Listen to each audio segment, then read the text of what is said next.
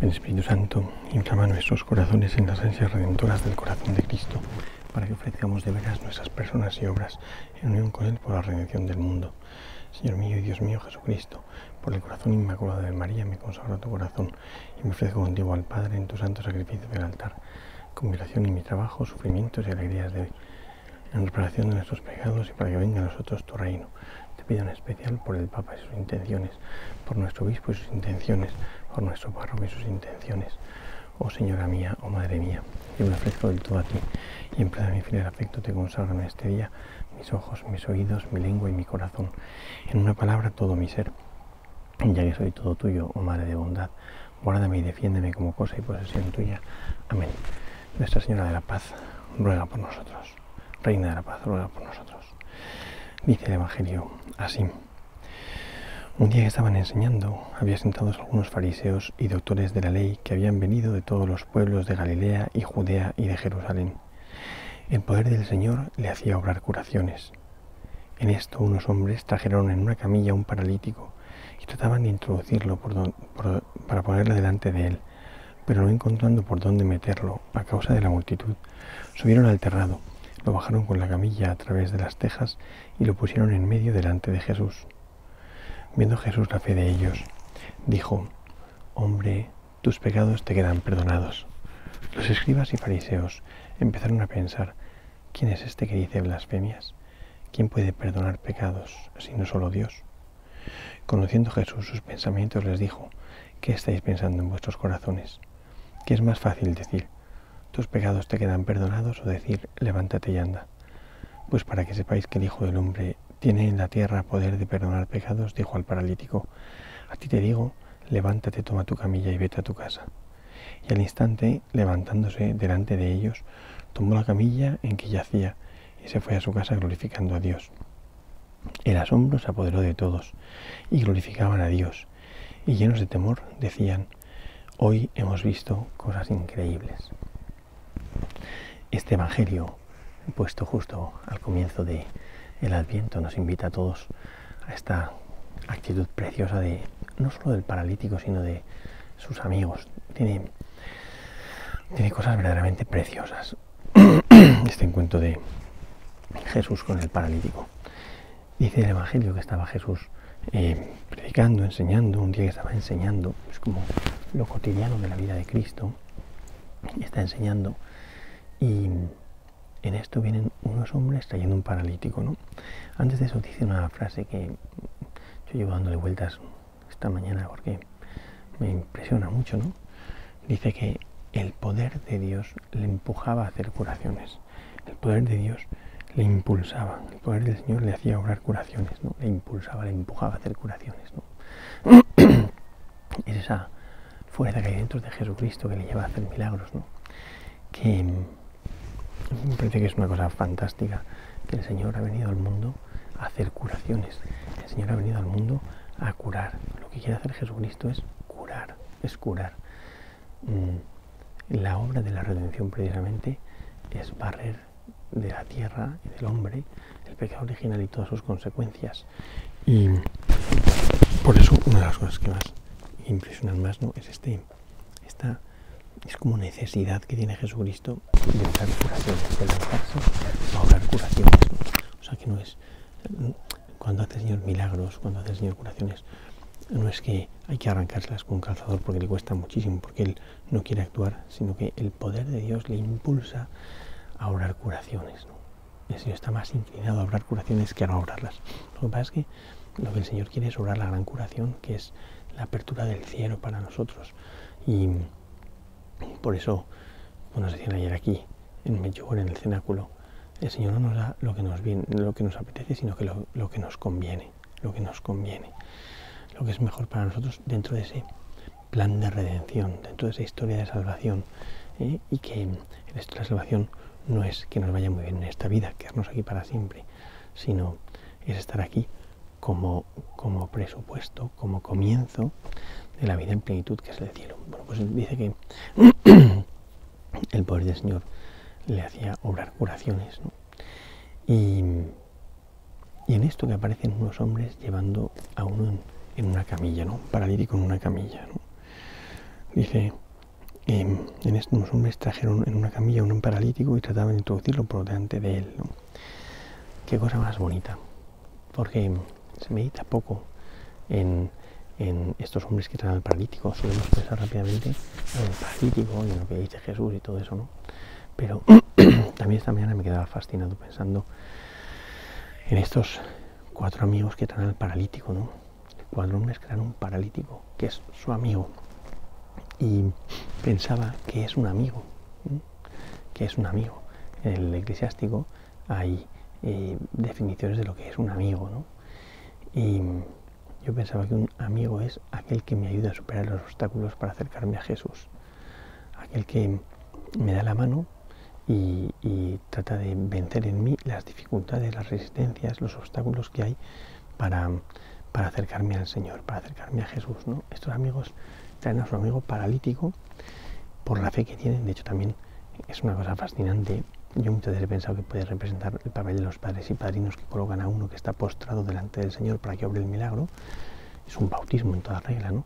Uno que está postrado, postrado en el mundo judío son las consecuencias del pecado, o sea que está como aplastado por el pecado original y estos hombres, estos hombres lo ponen delante de Jesús, superan las dificultades, lo ponen delante de Jesús y prestan su fe para que el Señor pueda obrar el milagro. De hecho es muy bonito porque dice el Evangelio viendo la fe de ellos, de los que le traen, no del paralítico. Por el paralítico se deja hacer, mm, me imagino que pasaría más miedo que vergüenza, mientras lo subían al terrado y y mientras buscan el modo de introducirlo para ponerlo delante de Jesús en medio.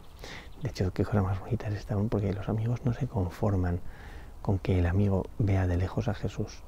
Los amigos lo que quieren es ponerlo en el mejor sitio, en, lo más cerca delante de Jesús. ¿no? Por eso no solo vencen las dificultades, sino que además buscan el mejor lugar para su amigo. ¿no?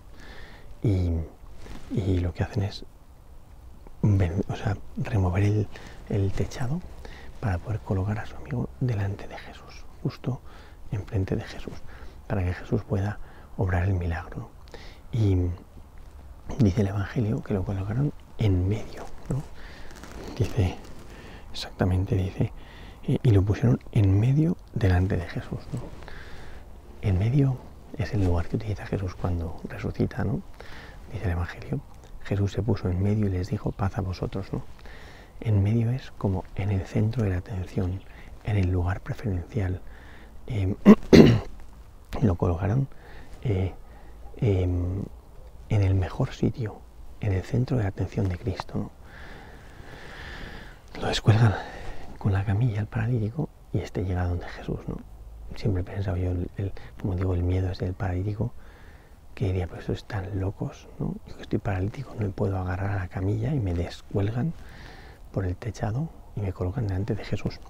Hay una cosa también muy interesante de este, de este Evangelio, y es que el paralítico eh, no sabemos si le importaba o no le importaba, desde luego a los amigos no les importa nada que todo el mundo vea las miserias del paralítico, porque al descolgarlo por la camilla delante de Jesús, cuando Jesús está ahí sentado haciendo milagros y enseñando, es evidente que todo el mundo iba a percatarse del paralítico, ¿no? porque no es normal ver un paralítico que descuelgan em, en, una, en, un, como en un recinto, ¿no? porque estaba como en la zona cerrada esa del patio de la casa de San Pedro, ¿no? y lo descuelgan por ahí. Y todo el mundo se queda pasmado mirando un paralítico que cae del cielo ¿no? en una camilla, ¿no? Porque claro es que todo el mundo ve las miserias del paralítico. Y es que a veces cuando queremos que el Señor nos cure, a veces hace falta no ocultar las miserias. ¿no? A nosotros nos encanta disimular las miserias. Y disimular las miserias, disimulamos las miserias en todo lugar y también delante de Jesús. Y claro, si uno disimula sus miserias delante de Jesús, Jesús no puede actuar, Jesús no puede obrar el milagro. Si nos dedicamos a esconder nuestras debilidades, el Señor no puede amarnos en ellas, no puede en ellas, no puede derramarse en ellas. Yo creo que es muy importante desde luego soy San Ignacio en los ejercicios espirituales, en las reglas del discernimiento de espíritus, no mantener en secreto nuestros pecados o nuestras, mm, eh, nuestras tendencias malas, ¿no? porque él dice que es necesario descubrírselas a un buen confesor o un director espiritual o a quien sea, pero sacarlas a la luz, ¿no? porque, porque el modo de actuar del diablo siempre es manteniendo escondido su pecado porque en cuanto sabe, eso en cuanto se saca la luz sabe que empieza a estar vencido, es como una enfermedad, en cuanto una enfermedad se diagnostica, se saca la luz, ya tienes un camino muy avanzado en el tratamiento de la enfermedad. Bueno, pues descuelgan al paralítico y lo ponen en medio delante de Jesús. También esto es preciosísimo, ¿no? Porque en el centro de atención de Cristo están las miserias de la humanidad. Al descolgar el paralítico y ponerlo en medio, parece como que el centro de atención de toda la enseñanza de Cristo y de Cristo mismo son las miserias de este hombre, ¿no? Y, a mí me fascina cómo actúa el Señor, ¿no? Porque dice que le dijo tus pecados quedan perdonados, ¿no? O sea, el Señor va al fondo de la cuestión, ¿no? Si no le hubiese curado al paralítico, seguramente que, este hombre eh, hubiera sido también feliz, ¿no? Porque es verdad que que el Hijo de Dios te diga tus pecados que eran perdonados, genera en ti una alegría que te hace abrazar esa miseria, esa dificultad que uno tiene, pues con gozo también, ¿no? Pero es verdad que el Señor quiere ir más allá, y quiere ir más allá no por curar al paralítico, sino por curar a los fariseos, ¿no? Porque los fariseos rápidamente se ponen a murmurar, porque el hecho de curar pecados, de perdonar pecados, es un atributo divino, solo Dios puede perdonar pecados y eso lo deducen perfectamente. Ellos empiezan a murmurar diciendo, pero bueno, ¿quién es este? ¿No? También esa expresión, es que todo está lleno de, cosas tan bonitas, ¿no? Eh, cuando cayó el pan en el desierto, ese polvillo, y amaneció, decían, ¿qué es esto? ¿Quién es esto? ¿Qué es esto? Manjú, ¿no? Y el hombre de maná. Cuando los fariseos dicen, ¿quién es este? Están apuntando al maná claramente. Hay una acción de Dios que nos ha enviado el pan de vida. Bueno, pues ese es Cristo, ¿no? ¿Quién es este? Solo, solo Dios puede perdonar pecados, ¿no? Y se ve otra cosa también espectacular, es que todo el, todo el Evangelio es asombroso, es precioso, nos podemos quedar horas y horas y horas contemplando, ¿no? Porque se ve también ese otro atributo divino de Cristo que San Lucas eh, resalta con mucha fuerza, que es la cardionosis, ¿no? El Jesús, este Jesús que que conoce los pensamientos que hay en el corazón, que lo, conoce lo que hay en el corazón de cada hombre. Dice, Jesús conociendo sus pensamientos o conociendo lo que hay en su interior, dijo que es más fácil tal, tal, tal, ¿no? Y para curar la fe de ellos, es tan bonito eso, ¿no? El paralítico ya está feliz. Seguramente ya estaba feliz, ¿no? Ya tenía un sentido por el que vivir, incluso su enfermedad, ¿no? Porque su problema no son las dificultades externas, que es evidente que dificultades externas va a haber siempre en nuestra vida. Nuestro, nuestro problema son las dificultades interiores. ¿no? Nuestro problema precisamente es ese, ese no encontrar sentido al sufrimiento, no encontrar sentido al dolor. Y Jesucristo lo que hace es dar sentido a la enfermedad de este paralítico, ¿no? Y por eso dice, tus pecados quedan perdonados. Pero ahora le quedan por perdonar, por curar la fe de los fariseos, ¿no? Por eso dice, eh, viendo lo que, conocía en su interior, había en su interior, dijo que es más fácil todo esto, tal, pues para que veáis que el Hijo del Hombre tiene en la tierra poder de perdonar los pecados, dijo, levántate, toma tu camilla y vete a tu casa. Fijaos que hay tres atributos eh, divinos en este Evangelio, ¿no? tres, tres mm, manifestaciones de que es precisamente eh, el Hijo de Dios, de que es Dios mismo. En primer lugar, ese, ese perdonar los pecados, ese, enseñar y enseñar y, ser impulsado a, obrar milagros, ¿no? En segundo lugar, em, el, perdonar los pecados. Y en tercer lugar, esta acción que dice, para que veáis que el Hijo del Hombre tiene tierra de mm, por de pecados, dijo, levántate, toma tu camilla y vete a tu casa. ¿no? Y, como os digo, ¿no? es, es, precioso ¿no? ver esta, este poder de Jesucristo que, quiere curar la fe de los fariseos, que quiere curar como ese, ese corazón de los fariseos que están tan, tan como mm, amargados. Los fariseos lo que quieren es controlar a Jesús. Tienen delante un milagro, ¿no? Tienen delante a un hombre que está haciendo milagros, que siente el poder, o sea, como el empuje de, de hacer milagros, ¿no? Y, y, se olvidan precisamente pues de, lo que es el Señor, ¿no? se olvidan de, pues de, acoger la realidad que hay, ¿no? Es una cosa que me deja siempre muy fascinado en los fariseos, ¿no? Que suceden milagros delante de ellos y ellos no quieren reconocerlos. Y eso me hace pensar muchísimo porque pienso, para tener fe no basta ver señales, hace falta estar dispuesto a cogerlas. Bueno, pues el caso es que estos hombres em, no, terminan de creer y Jesús dice, levántate, toma la camilla y anda. Y se fue a la vista de ellos, dice, se fue delante de ellos. Ellos se dan cuenta de que, de que eh, el paralítico ha sido curado y no creen y no quieren creer. Toma la camilla y ve a tu casa, con ese, ese aspecto también precioso de Jesús que no deja ni rastro de la enfermedad, toma tu camilla y vete a tu casa. ¿no? se ven toda la vista de todos. Y me gusta mucho de este pasaje justo el final, lo que dice cómo se queda la gente. Dice que ellos quedaron todos asombrados, el asombro se apoderó de todos y daban gloria a Dios y, llenos de temor, de, respeto, de temor reverencial, ¿no? decían, hemos visto cosas increíbles, cosas admirables. Dice otra traducción, son tres cosas. En primer lugar, el asombro yo creo que hay que estar muy embrutecido para no asombrarse entre las obras de Dios, que no tienen que ser siempre milagros estrepitosos. Basta con que uno abra los ojos, mire alrededor, vea un paisaje espectacular, vea la ternura de Dios, la ternura de, su madre, la Virgen, con que, con qué suavidad nos invita, nos llama a, ir donde está ella nos lleva a su corazón inmaculado. Esto es, de locos, ¿no? Es de locos, ¿no? El poder de Dios, ¿no? Y uno se queda asombrado. Cuando comenzamos el Adviento, una de las actitudes que recordábamos como base para poder vivir de verdad el Adviento es el asombro. Que cuando estemos ya cara a cara delante del misterio de Dios el día de la Navidad, ese asombro se convertirá en adoración, en necesidad de cerrar la boca y acoger un misterio que nos supera con creces que es mucho más grande que nosotros, ¿no? El asombro, por un lado, ¿no? Em, en segundo lugar, dar gloria a Dios. Daban gloria a Dios. El sentido de la vida del hombre es dar gloria a Dios. El sentido de la vida del hombre es que el que nos mire vea la grandeza de Dios, que en nosotros contemple la obra de Dios maravillosa. ¿no? Entonces, dar gloria a Dios, que no solo es aleluya, alabanza, hermano, que no, que no, que no. Dar gloria a Dios es la actitud básica del hombre. San Ireneo de León en el siglo II decía, la gloria de Dios es que el hombre viva. Pero decía también, pero no cualquier tipo de vida da gloria a Dios, ¿no? porque a veces vivimos una vida que es indigna. ¿no?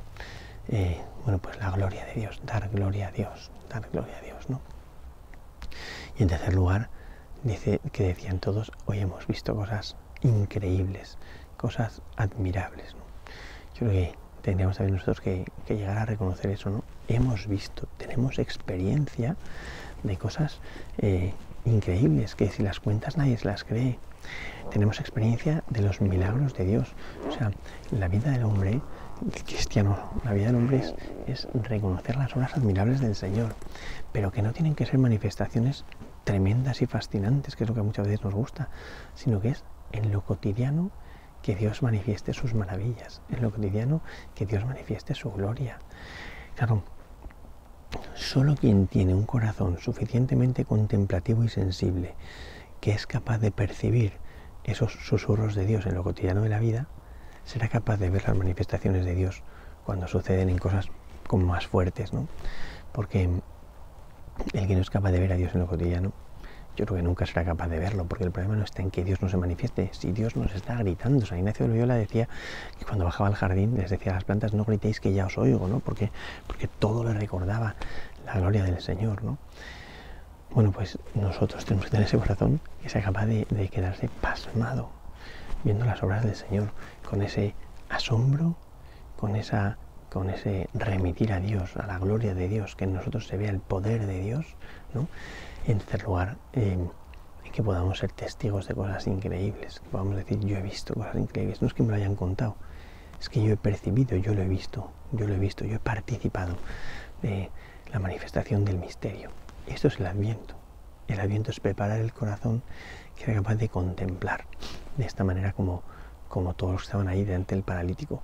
Yo no sé al final si los fariseos creyeron, pero si no creyeron, eran los únicos bobos que se quedaron al margen de lo que estaba sucediendo. Porque los amigos, el paralítico y la gente, todos eran capaces de decir esto, ¿no? Estaban llenos de asombro, daban gloria a Dios y decían, hemos visto cosas increíbles. Pues ojalá que el Señor nos ayude en este adviento a tener ese corazón contemplativo que reconoce los milagros del Señor. Y ojalá que nos conceda también tener esos amigos y ser nosotros también de esos amigos que ayuden a superar las dificultades para poder acercarnos al Señor. Gloria al Padre y al Hijo y al Espíritu Santo, como era en el principio, ahora y siempre, por los siglos de los siglos. Amén.